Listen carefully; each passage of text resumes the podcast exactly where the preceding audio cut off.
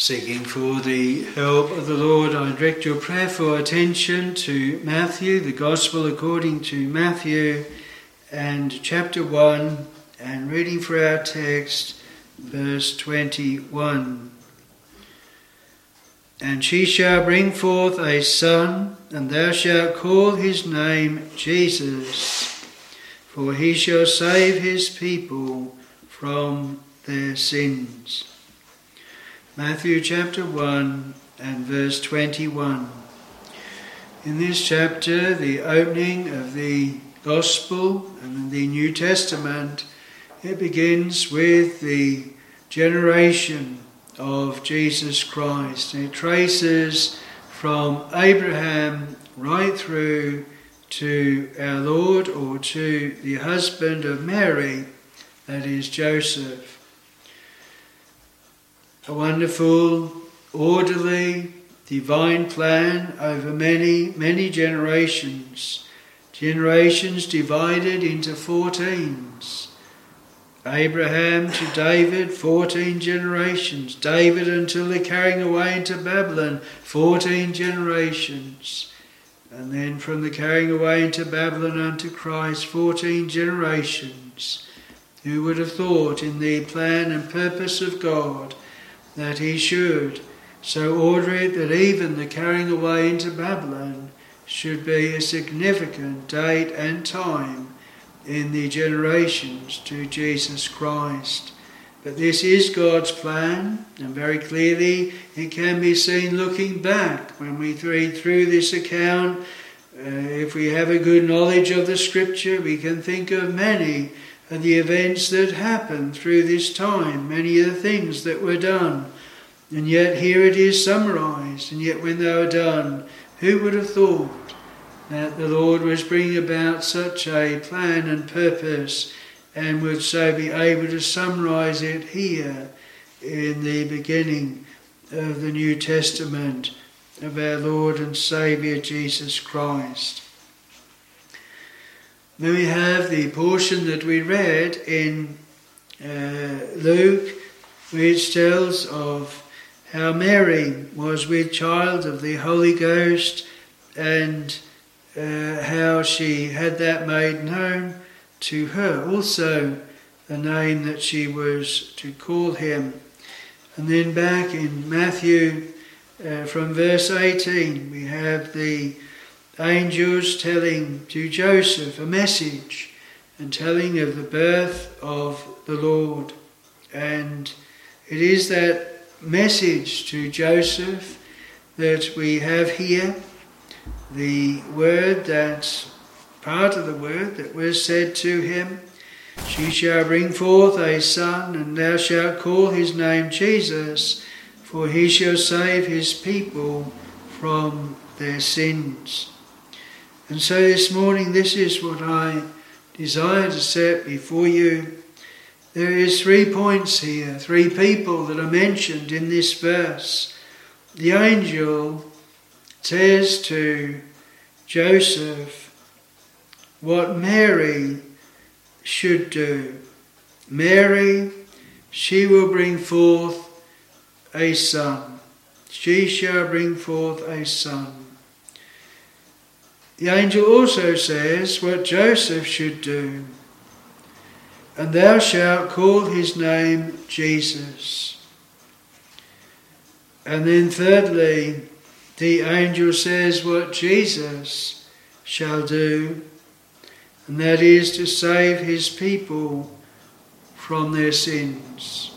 And actually, it is not should, it is shall that is through this verse and she shall bring forth a son, and thou shalt call his name Jesus, for he shall save his people from their sins. So I want to look then uh, briefly at these three points, these three messages. But firstly, what a reminder. We have one verse here in Scripture. Three people are mentioned in it and three things that they are to do. Do we ever consider that in God's plan and purpose, there are those things that we also are appointed to do. Remember, it was said when God called Saul of Tarsus on that Damascus road, and he asked and he said, Lord, what wilt thou have me to do? And the Lord said to him that he was to go into the city, and it shall be told thee what thou shalt do. And so, whereas Saul was asking what he should do, the Lord reveals to him there already is a plan. Already I have a work for thee to do. Already uh, it is determined, and it shall then be told thee what thou shalt do. You know, there is no idle members of Christ's household. This people, the Lord said, have I formed for myself, they shall show forth my praise.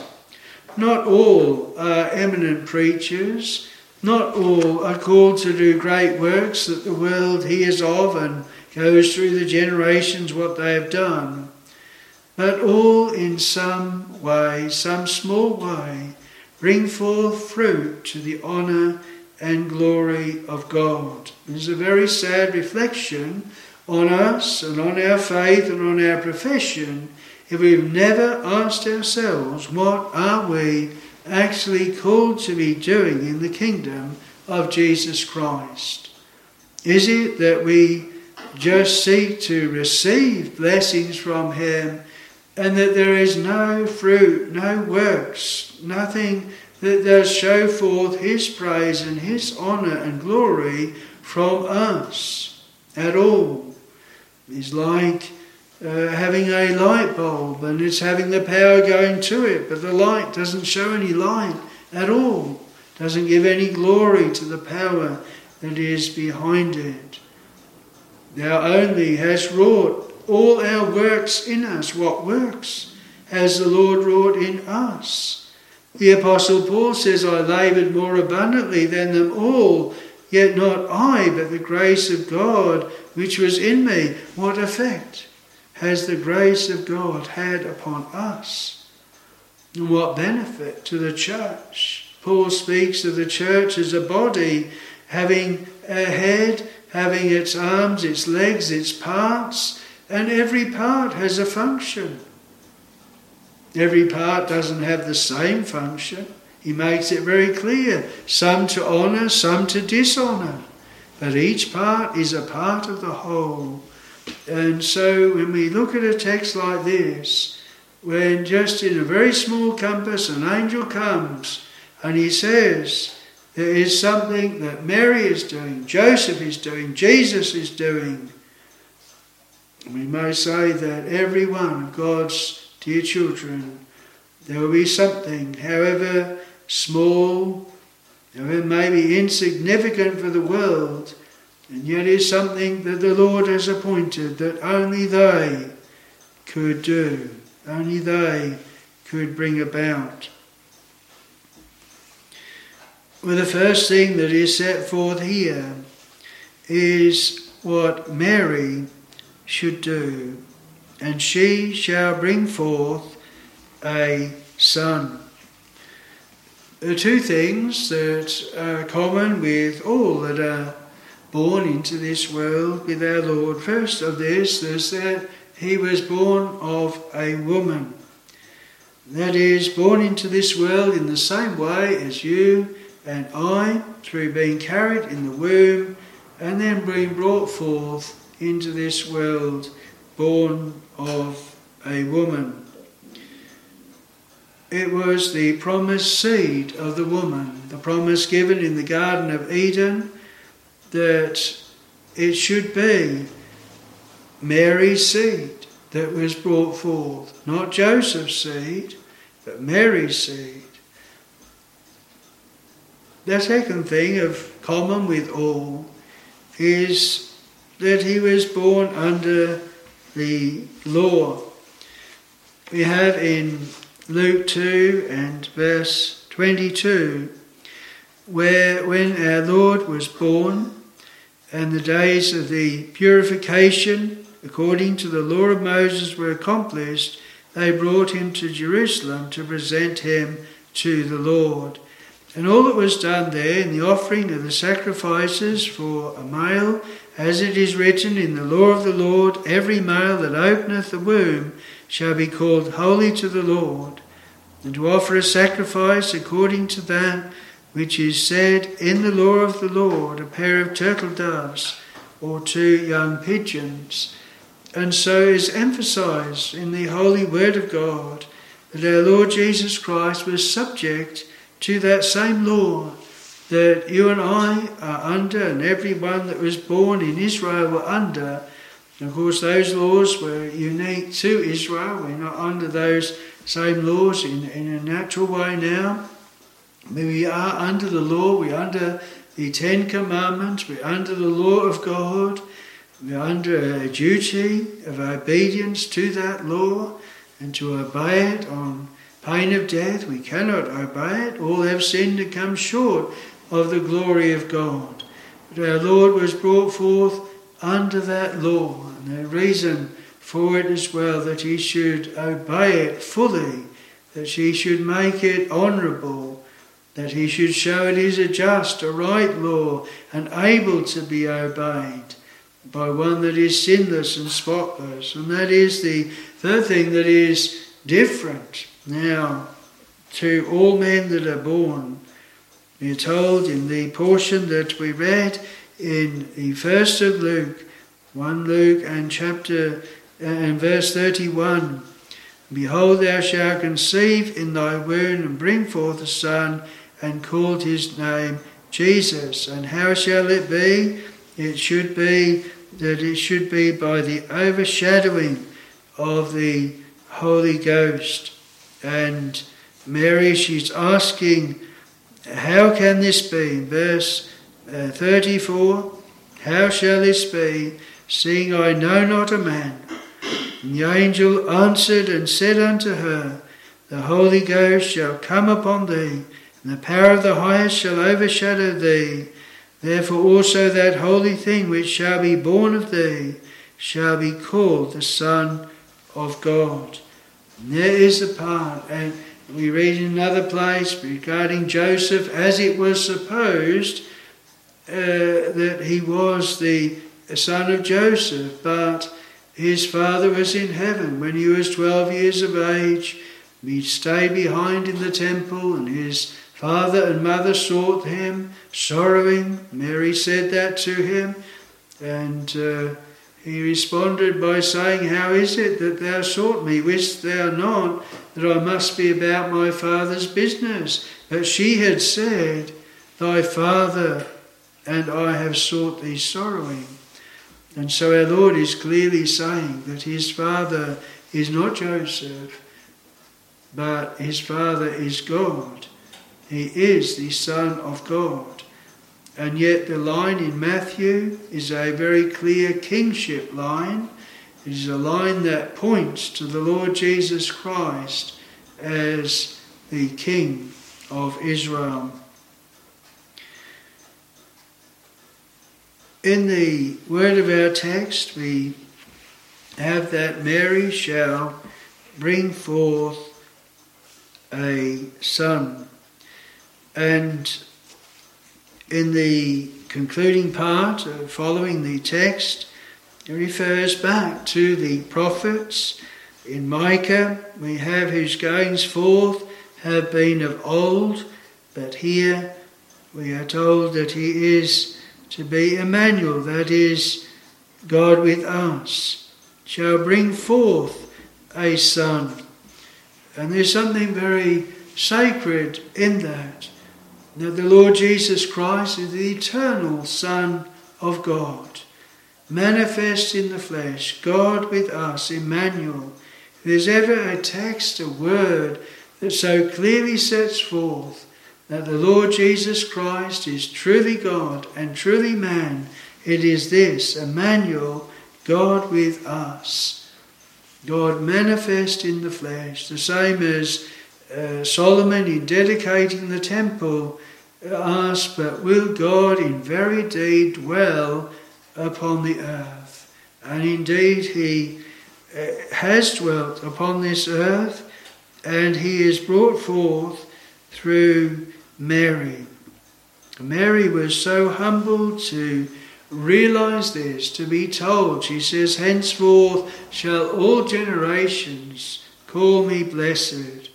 This was a part appointed for her that no other woman in the whole world ever was appointed to do. Something that only she was called to do, and she had to walk through that path. And as we said concerning the generations before, there's a very different thing looking back than to walking through it. And when we think of what Mary was going through, what great things that she was to see and endure when our Lord was born and right through to his death, his sufferings. But here, this was what was appointed to her at this time. Our text, she shall bring forth a son. That was her appointed work, and that is what she did. The very true incarnation of our Lord, the true coming of the Messiah, Christ Jesus the Lord. But then we have a word from the angel concerning Joseph, what he was to do. Now, really, the first thing that was said was before our text, and Joseph was told to not fear to take unto him Mary his wife. He had heard, he knew that she was with child and we're told in verse 18, with child of the Holy Ghost, but he didn't know that. He only knew that she was with child. And so the angel then appeared to him in a dream, saying, Joseph, thou son of David, fear not to take unto thee Mary thy wife. Now he is told that, for that which is conceived in her is of the Holy Ghost.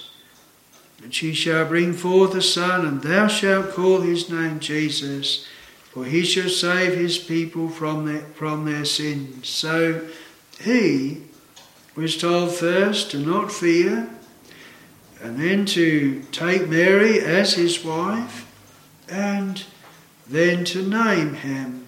And the name given was the same that was given to Mary that she should name him must have been a wonderful confirmation that both of them had the same name that was given, confirmed to them both.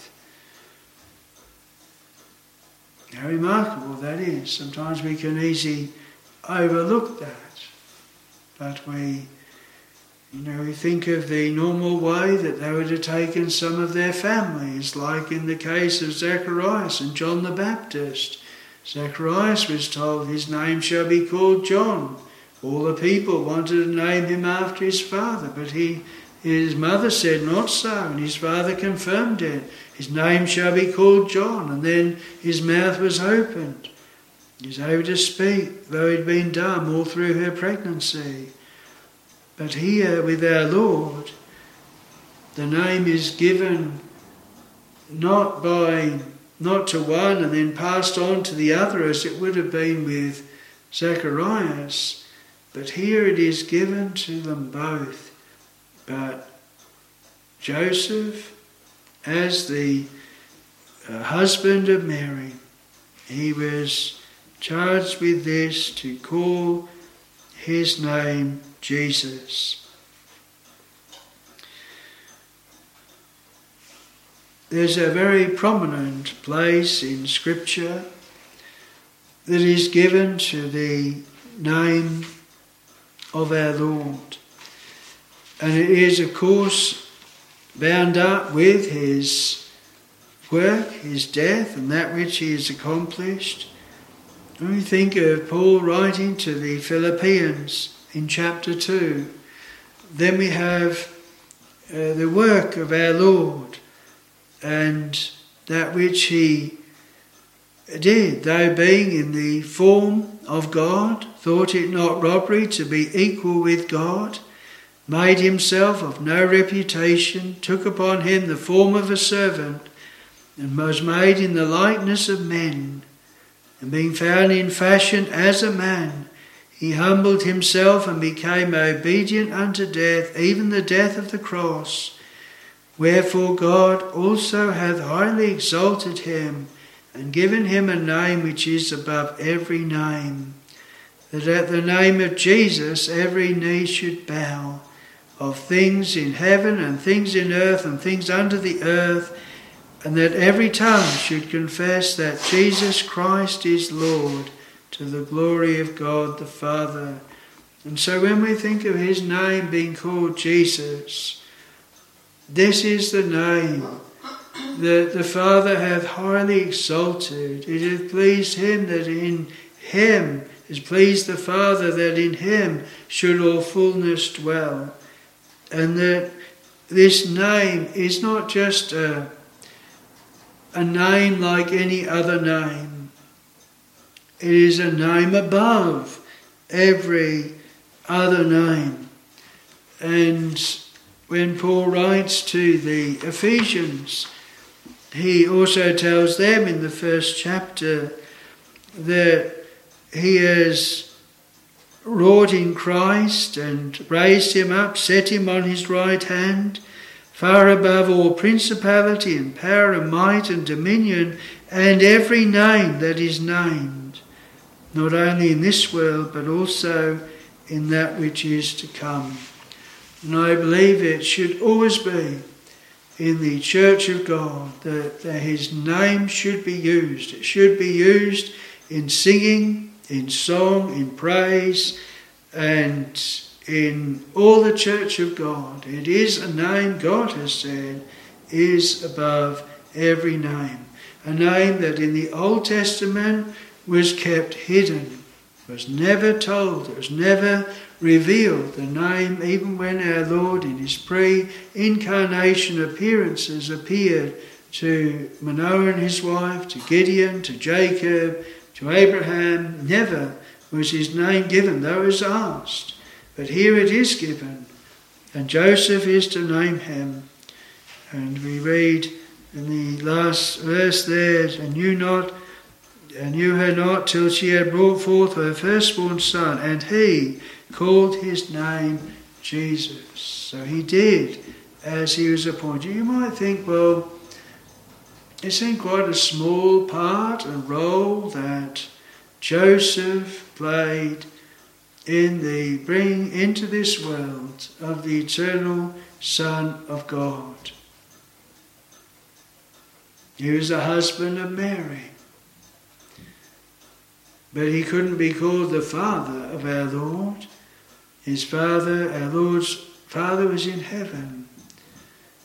But as the husband of Mary, then his was given the part to take her to be wife and to name the child. Openly seen, rightly, many of them, many of those that saw the Lord, they supposed in a natural way that Joseph was the father, but those that truly were given faith, that truly knew what is recorded here, knew that great and blessed truth that the Lord Jesus Christ is Emmanuel, is the eternal God, and that this name then is a precious name, not only because given by God, not only because of what the Lord Jesus Christ has done, but what the name itself signifies, which is in the latter part of our text. And I want to look at under this heading of what the Lord Jesus then was to do. The name Jesus, for he shall save his people from their sins. So the angel tells Joseph, tells Mary first, or Joseph it tells Joseph what Mary should do, and then what he should do, and then what Jesus should do. He shall save his people from their sins. There's three things that are very evident from just this short sentence. Firstly, that he has a people. It's easy for us to overlook in thinking of this. Here is a, bo- a baby that is to be born in the womb at the moment. And yet the angel says that he has a people. You might say, well, does that mean the, the Jews, his, his people, like his generations, his parentage? Very evident from the scriptures that it is not just the Jews but the Gentiles. Our Lord says in John 10 that other sheep I have which are not of this fold, that is the Jews, them also I must bring.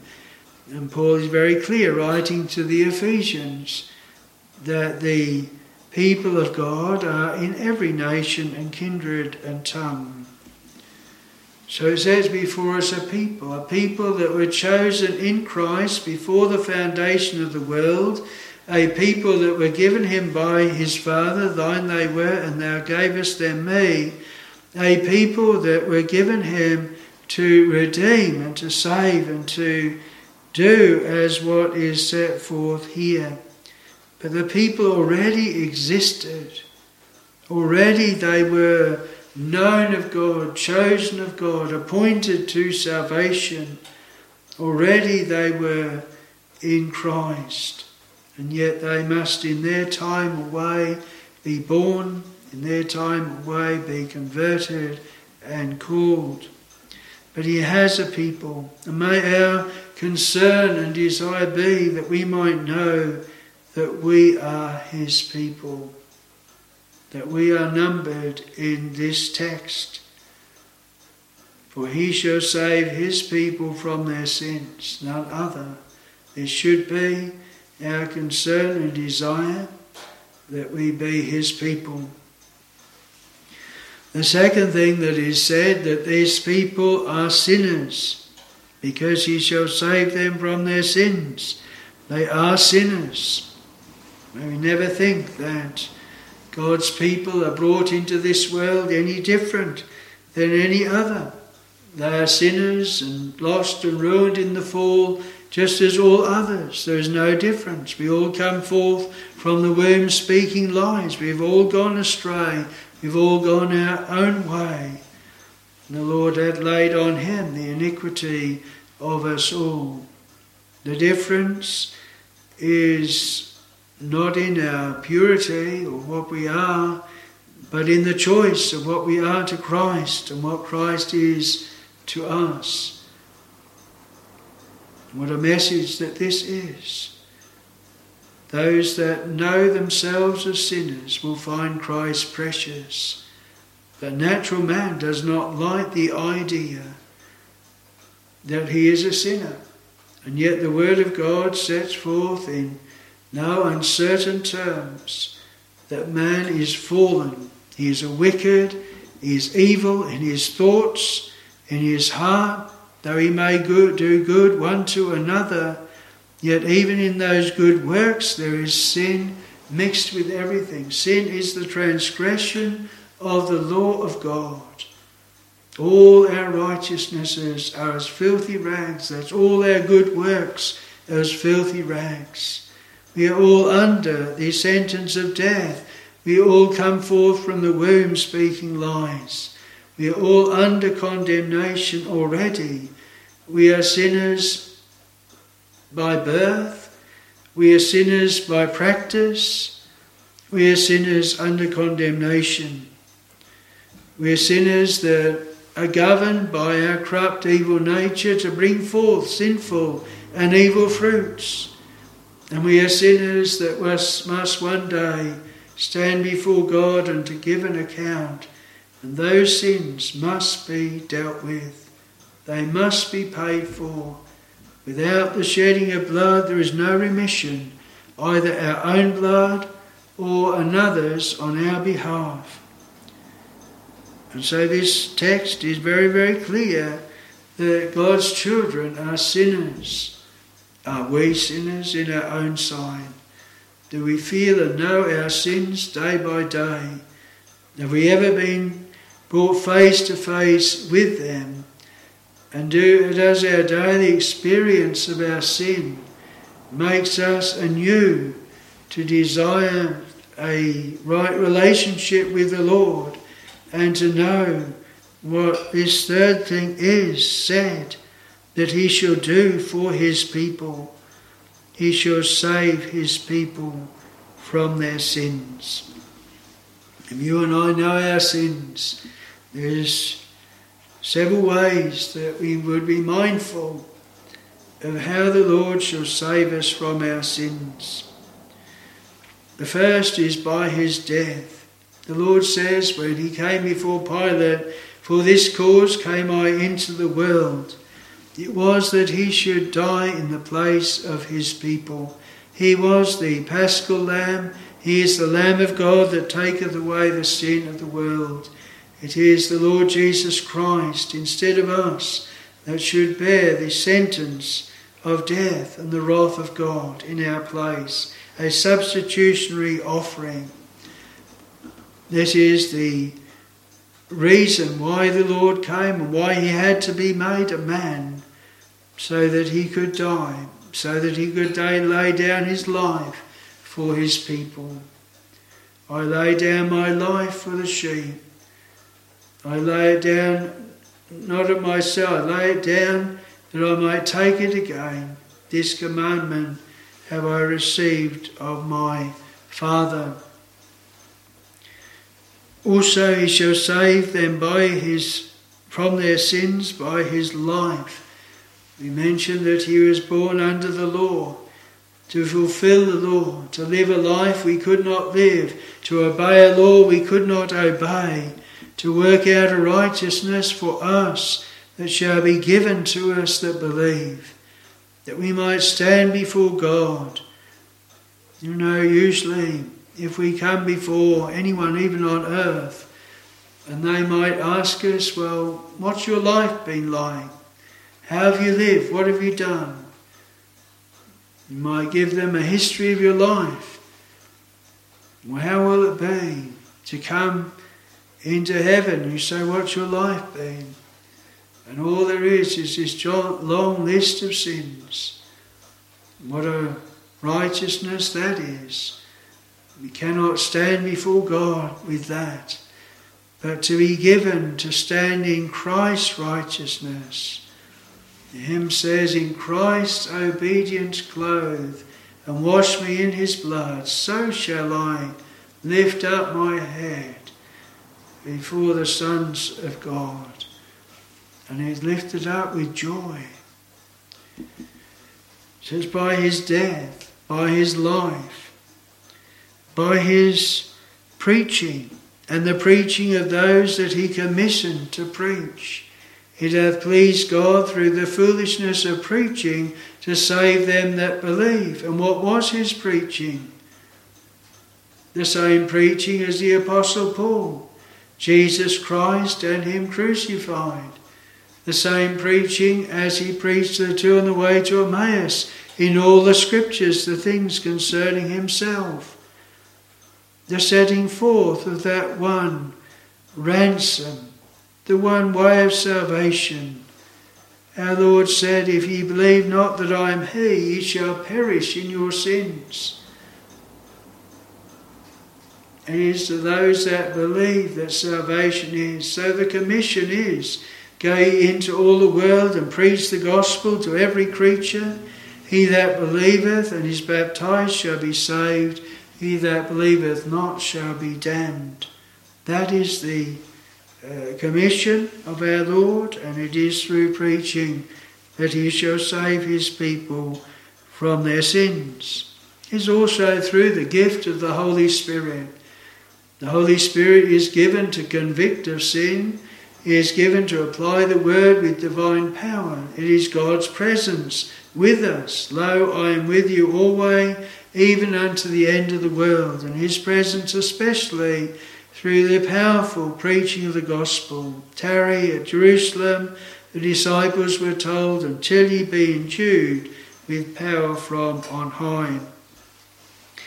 And so, under the preaching through the Holy Spirit, men, women are called by God, they partake of the new birth, they are given then that willingness to depart from sin, to hate sin, and to seek the Lord and to seek his righteousness. The Lord Jesus Christ, having died and ascended again from the dead and ascended into heaven, he makes intercession for his people. He speaks for them on their behalf, appearing in the presence of God for us. And in all our lives, it is the Lord that shall save us from the power and dominion of sin here below, and shall save us from eternal condemnation. He saves from sin by bringing through this world safely and bringing to heaven, and then publicly justifying his people before the judgment throne and saying before all, I own this people. I have chosen this people. I have died for this people. I have brought them to faith, and they have walked in my fear. They have trusted in my salvation, and I own them. They are my people. And before all of the worlds, before those who have condemned them, before those who have ridiculed them, they shall be exonerated. They shall be shown to be the people of the Lord. The Lord pictured a most solemn situation where there were those that said they were the Lord's, but the Lord didn't own them. He said, Depart from me, I never knew you. How vital it is for us here below to have those visits and blessings from the Lord from heaven that are very, very clearly not manufactured by ourselves. We're not relying on another's assent, but the witness is from heaven.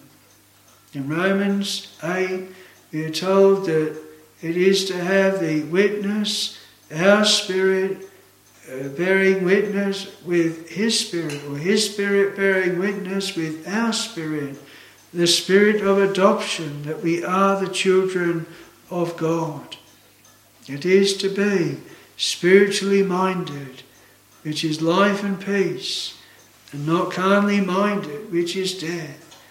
The carnal mind, it comes from below and is very, very, very strong. And the only way it can ever be overcome is by the Holy Spirit of God and the blessing of the Lord in our souls. God's people will have a constant battle with the old nature but greater is he that is with us than that is in the world. And may we always be encouraged, though we always remain and feel to be sinners, yet we have in the Lord Jesus Christ one that is able to save unto the uttermost all that come unto God by him. And this right at the very first, before he is ever brought forth into the world, there's this beautiful word given. His name shall be called, thou shalt call his name Jesus, for he shall save his people from their sins. We mentioned the word shall. How vital that that is. Not maybe, not might, but shall. Salvation sure. The responsibility, the accountability, the honour, the glory of saving a people from their sins belongs to the Lord and the Lord alone. And it is our blessing if we know His saving work in our hearts, saving faith in Him, and a deliverance daily through the Lord Jesus Christ from our sins, and that blessed prospect and hope beyond the this beyond this world, beyond the grave, to be with the Lord forever in heaven. He prays in John 17, Father, I will that they whom thou hast given me, this same people here, be with me where I am, that they may behold my glory. And she shall bring forth a son, and thou shalt call his name Jesus, for he shall save his people from their sins. The Lord add his blessing, and may it be that there is a fourth one in this text, that the word is to, and that is you, and that is me. Amen.